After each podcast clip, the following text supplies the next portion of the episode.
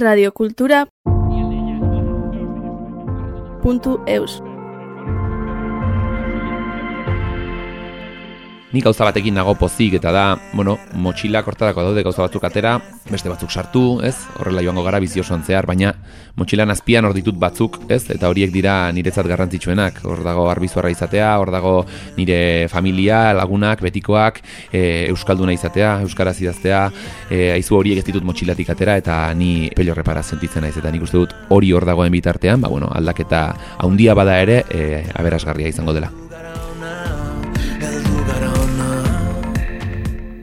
Keixo, pello reparaz naiz, zetak taldeko orain, eta hemen oso pozik txokontan. Elkarri ostika Zertan ari gara Itoko gara denak Odolonen ospita Nik artea, zaitu ulertzen dut, ba, bueno, sortzailea beraren errealitatearen e, interpretazio bat bezala, ez? Batek bizi dituen e, e, gauzekin bestelako zerbait egitea, ez? Eta, eta bueno, batek bizi dituen gauzak testu inguruan e, kokatuak izaten dira, sortzailea beraren e, testu inguruan, eta bueno, guzti honek eragin handia du e, batek sortzen duenarekin, ez? Nire iritziz, eta ni asko aldatu naiz azken urteetan. Onera ere, nik ondo ulertzen dute eta ondo asimiletzen du nire aldaketa, eta asko aldatu naizen horretan, ba, bueno, nire musika ere asko aldatu behartzen.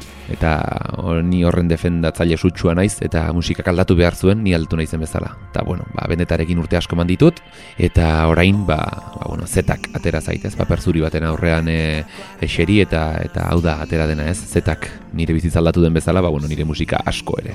Orduan ba bueno, hori da zetak proiektu berri bat eta ezberdina.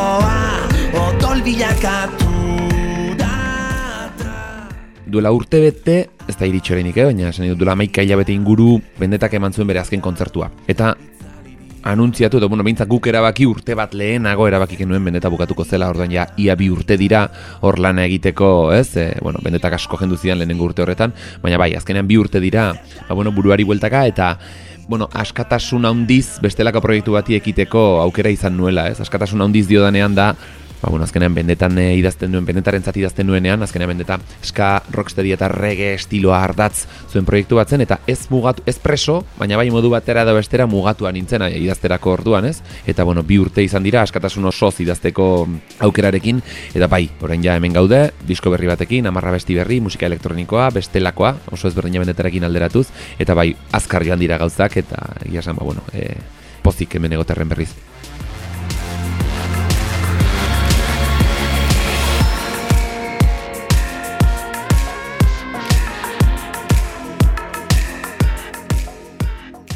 Nik zera hibridoa jorratu dut asko, ez? Hau da musika organiko eta akustikoa, gehi elementu elektronikoak, ez? Bueno, bendeta adibide, ez? Azbenetaren azken diskoan adibidez e, hor elektronikoa nahiko txo elektronika kutsu potente bat zuen, ez? E, bendetaren azken diskoak, baina egia da orain bueno, niretzat ba unibertso berri bat dela hau, erabat elektronikoa den proiektu bat sortzea, ez? Eta abentura oso politia izan da, ez? Ba, zerotik hasi, baseak egiten, eta, bueno, ardatz harmonikoak ere sortzen, sintetizadorekin jolasten, eta soinu identitate e, propio baten e, bila, egia esan aventura oso oso oso oso aberasgarria zaila aspektu batzuetan ere eta baina nik uste dut polita izan dela. Nahiko berria naiz esan dezakegu mundu honetan ez? Ordu asko sartu ditut azken urteetan e, musika elektronikoarekin hori egia da lan asko egin dut baina egia da berria naizela eta hori ba bueno postekoa da. Esan nahi du ba bueno lan asko dago egiteko eta gauza berri asko deskurritzeko argia piztu da Katu beltzak aleskan barna Nire bila ah. Guk gaztetan izan genuen e, musika elektronikoarekin izan genuen lehen harremana zen ni arbizuarra naiz eta ondoan lakuntzan matraka genuen e, alako diskoteka e, masibo itako bat. Eta guk bizikleta hartu eta zortzia marruterekin ara, ara jotzen genuen ba, ba, bueno, parkinen jendea drogatzen ikustera eta eurek musika elektronikoa entzuten zuten. Nahiko harreman e, e, arraroa izan zen ez? E, gaztetan e, o, txikitan behintzat musika elektronikoarekin izan genuena. Eta gero urte asko pasa ziren. Nik beti, bueno, normalean roka, rocksteadia, regea asko entzun dut, eta, ba, bueno, urte nahiko pasa behar izan ziren, ama bat urte, uh, ba, bueno, berriz, ez, adibidez da Corporation entzuterakoan, tak, soinu elektronikoak agertzen hasi ziren, gero, bueno, hortik, estroma era ere, estromaek ere, bueno, organiko asko jorratu du, eta, eta elektronikarekin tope murgildu da bera ere, eta hortik pasata, ba, moderaten amaitzeko, ez, erabat elektronikoa diren bestelako proiektuetan, eta, bueno, berdeskubritu egin dut elektronikan ikuste, eta, bueno, Euskal Herrian izan duen, e, musika elektronikoak izan duen, ba, bueno, irudia, eta izan duen bestelako karga, ez, drogarekin lotua izan dena, eta, bueno, politikoki ere kutsua izan du, e, politikoki izan du karga bat, ez, musika elektronikoak, nik uste dut, ba, guk geure bizitzan bizi izan dugun bezala ez, txikitan erabatera bizi izan genuen, pixka negatiboa izan zen, eta orain bizi dugun moduarekin alderatuz, ba, Euskal Herrian ere nik uste dut musika elektronikoak bilakaera hori egin behar duela eta egin duela, ez, egiten ari dela, ez. Ba, orduan horrelaxe, horrelaxe bizitugu, baina nik uste dut era nahiko naturalean, azken urteetan behintzat bai, 6 urte horre gauzak entzuten eta sortzen saiatzen, eta ona heldu gara orain bai, erabat elektronikoa den proiektu bat eskuartean izatera. Busti bustiak, oroitzapenak, hemen bai zintudan, busti bustiak. Musika elektronikoak hori du ez? Mila aukera dituzu, milaka aukera eh, ez dira amaitzen, eta karo, garai batean asko zerrazagoa zen soinu identita bate batekin jotzea, ez? E, azkenean zu ari zara disko bat egiten edo eta bestiak idazten zure lagunekin, batek bateria jotzen du, gainera bateria modelo bat daukazeazki, beste batek gitarra bat daukazeazki, modelo bat, beste batek e, basua modelo hori, beste batek ahotsa horrelakoa dauka, eta hola, bueno naita ez, azkenean, soinu identitate hobe edo txarrago batekin jotzen duzu, baina e, soinu identitate bat duzu. Elektronikan berriz oso erraza da galtzea bidean, ez? Eta pff, abesti batean hau erabili, bestean beste hau, bestean beste hau, eta gero diskoa alako batez, ba igual, koloretsua litzateke positiboa esatea, ez positiboen esatea, baina ez da koloretsu, koloretsu egia igual, izan daiteke, ez, e, pixka nahasia eta identitate propio bat ez duen disko batekin e, eman dezakezu, ez, eta nik uste dut hor dagoela gakoa elektronikan, asko probatu, asko esperimentatu, baina gero, berriz asnauk hausnarketa batekin atzera jotzeko, eta benetan esateko, ostia, ba, hau da, ez, e, abesti guztietan erabili nahi dudan ardatz harmonikoa, sintetizadore hau erabiliko dugu, eta horrela programatua. Eta baseari dagokionez berdin bombo hau erabiliko dugu. Agian abesti zehatz batean e, beste lako gauzengatik beste bombo bat erabili dezakezu baina beti bueltatu gaitezen beti beste bombo batera osea betiko bombora ba modu batera da bestera identitate bat ardezan taldeak eta soinua ere izateko ba pizka rekonoziblea eta ez zetaken soinua Tabernetan ez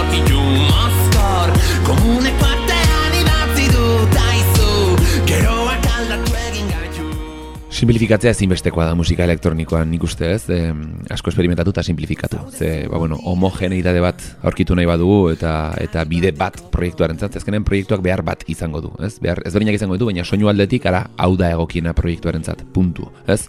Eta horrekin jotzeko, ba, musika elektronikoan egin behar den ariketa hori, agian bestelako estiloetan ez dena hain, hain ezinbestekoa, elektronikan nik uste dut erabat ezinbestekoa dela bai. Nigan, nigan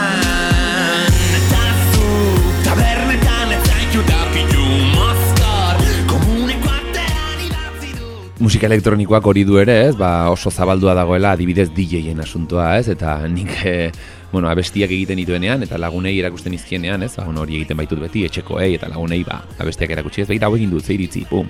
Eta denak esan ziaten, ah, ostia, da hau ze, hau gero, ez, DJ bezala, azalduko zara, edo, eta nik oso argi izan dut beti, azkenean ni musikaria naiz, ni tromboilaria naiz, eta e, ez dut proiektu honetan tromboia jotzen, ez duelako proiektuak hori eskatzen, edo ez didalako momentuz hori eskatu, e, baina oso ni musikaria naiz, musikaria izan naiz beti, eta eta nik zuzeneko musika maite dut, ez?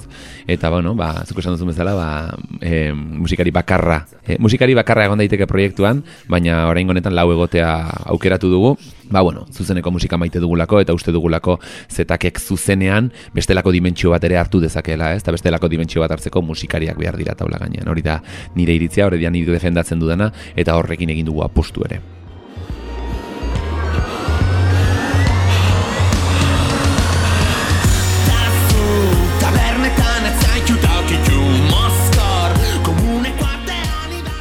Musikaria ezin da bakarrik musikan egon, ez? Hau horrela da. Industria honetan behintzat, ez dugu euskaldunak gara, besteak euskaraz egiten ditugu, herri txiki bat gara, bere handitasunean, eh?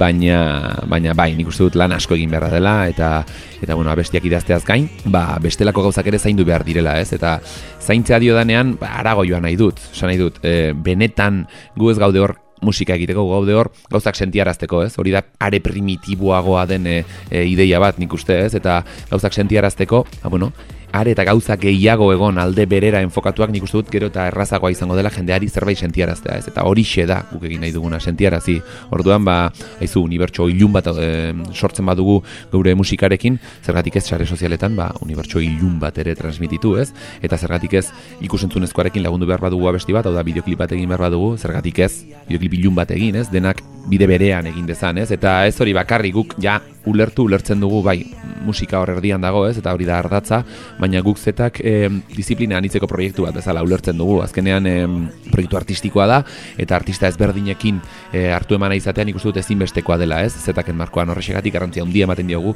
ikusentzunezkoari, bideoklipei, e, argazkiei, diseinuei, e, sare sozialen kudeaketari eta komunikazioari orokorrean, bai. Diskoaren diseinuak bat egiten du ni idaztera ni joanean paper zuri batekin e, aurkitu nintzen momentuarekin. Eta zera da, hau da, puntu batetik hasi beharrean paper zuri batetik hasi ginen. Horretan ere, hau da, irude diseinuak dira, hau da, 0-0tik sorturiko gauzak, eta bueno, hori ariketa oso interesgarria izan da, ez? Ezkenean e, e, diskoaren abestiak ulertu ditu zigor samaniego e, irude diseinatzaile gazteiztarrak, eta berak lan ikaragarria egin du, ba, unibertso guk musikarekin edo nik musikarekin sorturiko unibertsoa e, irudietan e, sortzeko, ez? Eta berak e, oso ondo ulertu du uste dute mezua, lan asko egin dugu, e, feedback asko bueltan eta dena zalantzan jarri dugu berriz, eta bai, unibertso ilun bat sortu du, non ba, bueno, e, eskulturak, argiak, argia beraren oztasunak jokatzen duen e, gero, e, ba, bueno, urrezko likido batekin guretzat, ba, bueno, sexuaren irudi, e, irudikapena izan daitekena, eta, eta bueno, nik uste dute nahiko, nahiko joko interesgarria egin duela, eta, bueno, musikak aportatzen duen azkain, beste zerbait ere aportatzen duela, ez, unibertsu horrek. Leio bat bera eta bat kanpora errepidean gaur berriz abesti berri bat Bada hor teknika bat shake the tree esaten diotena, ez? Da, e, zuaitza hor mugitzea, ez? Da, bueno, hori horrek abestikintzan esan nahi du, ba, bueno, batzuetan letrarekin hasi zaitezkela, beste batzuetan zerkatik ez, e, motibo melodiko batekin, beste baten base batzukin, hau da, bateriaren erritmo batekin, edo eta edo eta melodia batekin beste kasu batzuetan, ez? Orduan, ba, bueno, oso oso oso ezberdinak izan dira bestien prozesuak, hori ere pixkat e, zaila izan da gero bideratzea dena, ez? E, e, bide berera, baina baina nik uste dut oso oso aberasgarria dela prozesu hori, bai. Ni hasi naiz, e, bueno, hasi e, bukatu ere, azkenean diskoa nik neuk egin dut, gero zuzenekoa planteatu dugu beste era batera, baina bueno, diskoa nire estudiotik atera da. Horre abesti batean e, Aimar Arejita gatibuko gitarristak gitarra grabatu zuen eta gero Gorka Pastorrek e, e, virus TI sintetizadorearen e, teklak e, grabatu zituen ere diskoan, baina beste guztia programatua da, e, nik neuke nire ordenagailuarekin etxean sorturikoa. Gero Pascal Etxeparrek astu du diskoa eta Simon Kaponik ege masterizatu du eta egia esan bai, oso oso hortik atera zen dena eta gerora planteatu dugu taldea eta orduan oso prozesu intimoa izan da bai, alde hortatik bai.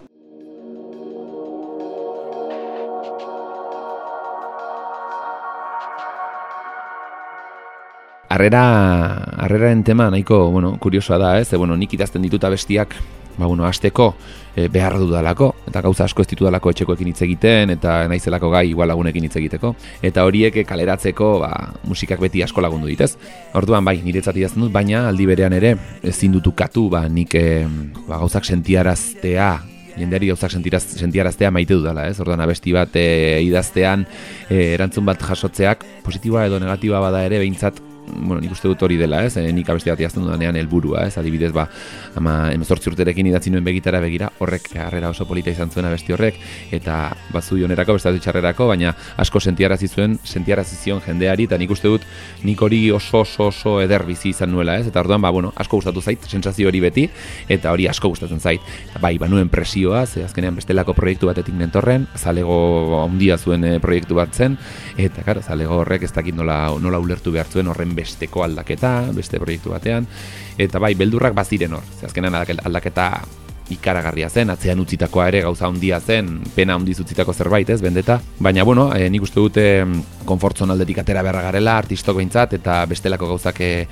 sortzen e, saiatu, eta bestelako esperientziak biziarazten saiatu ere, eta horriekin genion, horrekin arronengoen, eta orain ikusita harrera espero baino asko zobeagoa dela, ba bueno, are kontentuago sentitu naiteke zetakekin. Sabaira begira ez da Estarrian zua beraka Odola bilakatuz laba Zetaken diskoa amaitua zegoen, ez? Eta mm, behin diskoa amaitua orduan sortu genuen taldea, ez? Eta diskoa diskoa da, eta gero planteatu genuen zuzenekoa, ez? Eta orduan zuzenekoan badira e, aldaketak, ez? Diskotik argi eta garbi, esan edut, guk ez dugu zuzenekoa planteatu, bueno, disko bat dugu, jodezagun hori zuzenen da, listo, ez? Beste zerbait sortu nahi dugu, ez? Eta hori arago eraman, nik uste dute, ba, bueno, are gehiago, musika elektronikoa e, ardaz duen proiektu batean, ba, are interesgarriagoa dela zuzeneko bat planteatzea, eta horri beste dimentsio bat ematea, ez? Eta bai, adibidez, e, erabat elektronikoa da, e, diskoan aurkitu dezakegun bateria, baina gero zuzenean, e, Iban Larreburu hau Ipar Euskal Herrikoa e, hemen dugu e, zuzenekoan e, bere bateria hibrido batekin oraingoan elementu batzuk organikoak ditu eta beste batzuk elektronikoak eta karo, horrek beste dimentsio bat ematen dio. OBA txarragoa ez dakit hori bakoitzak baloratu beharko du nik maite dut berak nola jotzen duen zer, zer eskaintzen dion zetaki zuzenean eta behintzat e, argi dagoena da ba, beste buelta bat dela. Hau da, diskoa entzun eta gero zuzenekora joan, beste lako esperientzia bat izan dituzkela eta orduan. Areta esperientzia gehiago eta sentipen eh, gehiago sortu, ba, hobe.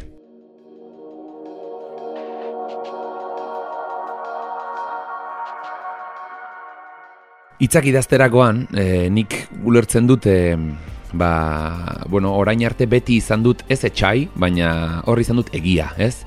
Eta nik bizitako eta nire ikuspegiarekin erabat bat egin behar duten hitzak idatzi izan ditut orain arte normalean eta hor izan dut egia beti papiskat ba, preso izateko, ez? Eta, osea, preso egin nahuela e, sentitu izan dut maiz. Orduan ze zetaken kasuan, paper zuri batean aurkitu nintzenean, egina izan nuen e, e, ba, bueno, erabat libre e, sentiaraziko nauen idazketa prozesu bat e, hasi ez. Eta mm, erabat, erabat libre sentitzeko prozesuan zehar, ba, nik uste dut oso oso oso klabe izan dela ba, pertsonaiak sortzea. Hau da, enaiz ni abestietan protagonista abestiren batean igual bai bada olako, eh? baina orokorrean ez, pertsonaiak dira normalean, denak eh, inventatuak, ez? Eta eta izu, ba, sufrimenduaz e, ari bagara eta sufrimendua transmititu nahi badugu eta nik dakitan historia batean ez badago adibidez odola eta nik abesti batean odola sartzen badut, ez da arazo bat orain zen naiz egiarekin jolasten ari, baizik eta egia atzean dago, ez? Beste, beste forma bat du egiak kasu hontan. Orduan eh aske sentitu naizen horretan, ba odola hitz egin dezaket zergatik ez, beste pertsonai bat sartu dezaket, pertsonai horri eh ba bueno, izaera aldatu edo gordindu eta jokatu pertsonaiekin, ba jendeari eh ba bueno, e, nik sentiarazi nahi diotana sentiarazteko, ez? Eta eta azkenean mono literatura oso ohikoa da, musikan ezain beste, baina nik uste dut ba, benetan e, gauza polita izan dela. Estarrian zua odola bilakatuz laba. Zetaken kasuan eta benetarekin alderatuz ez oso, oso azkar joan dela dena urte bat pasada eta urte betean, ba, bueno, ez dut aldaketa bat estiloan egin, ez da aldaketa bat e, e, itzak idazterako orduan egin, ez da aldaketa bat nire zuzeneko jarreran egin, edo eta aldaketa bat estetikan egin, baizik eta denak batera egin ditut. Eta egia da, ba, ba igual, gehiegi izan daitekeela, ez? Baina, azkenean, sormen intentzioa oraingoan iraultza bat zen, hau da, nigan erabateko iraultza egin nahi nuen, eta, eta erabatekoa da edo ez da, ez?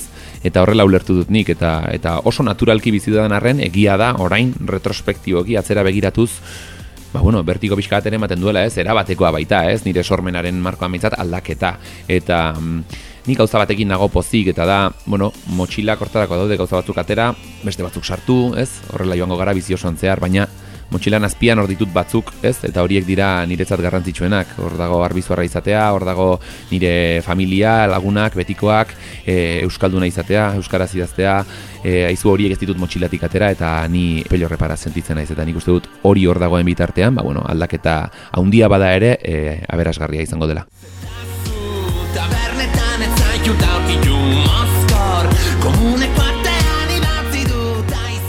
Radio Kultura puntu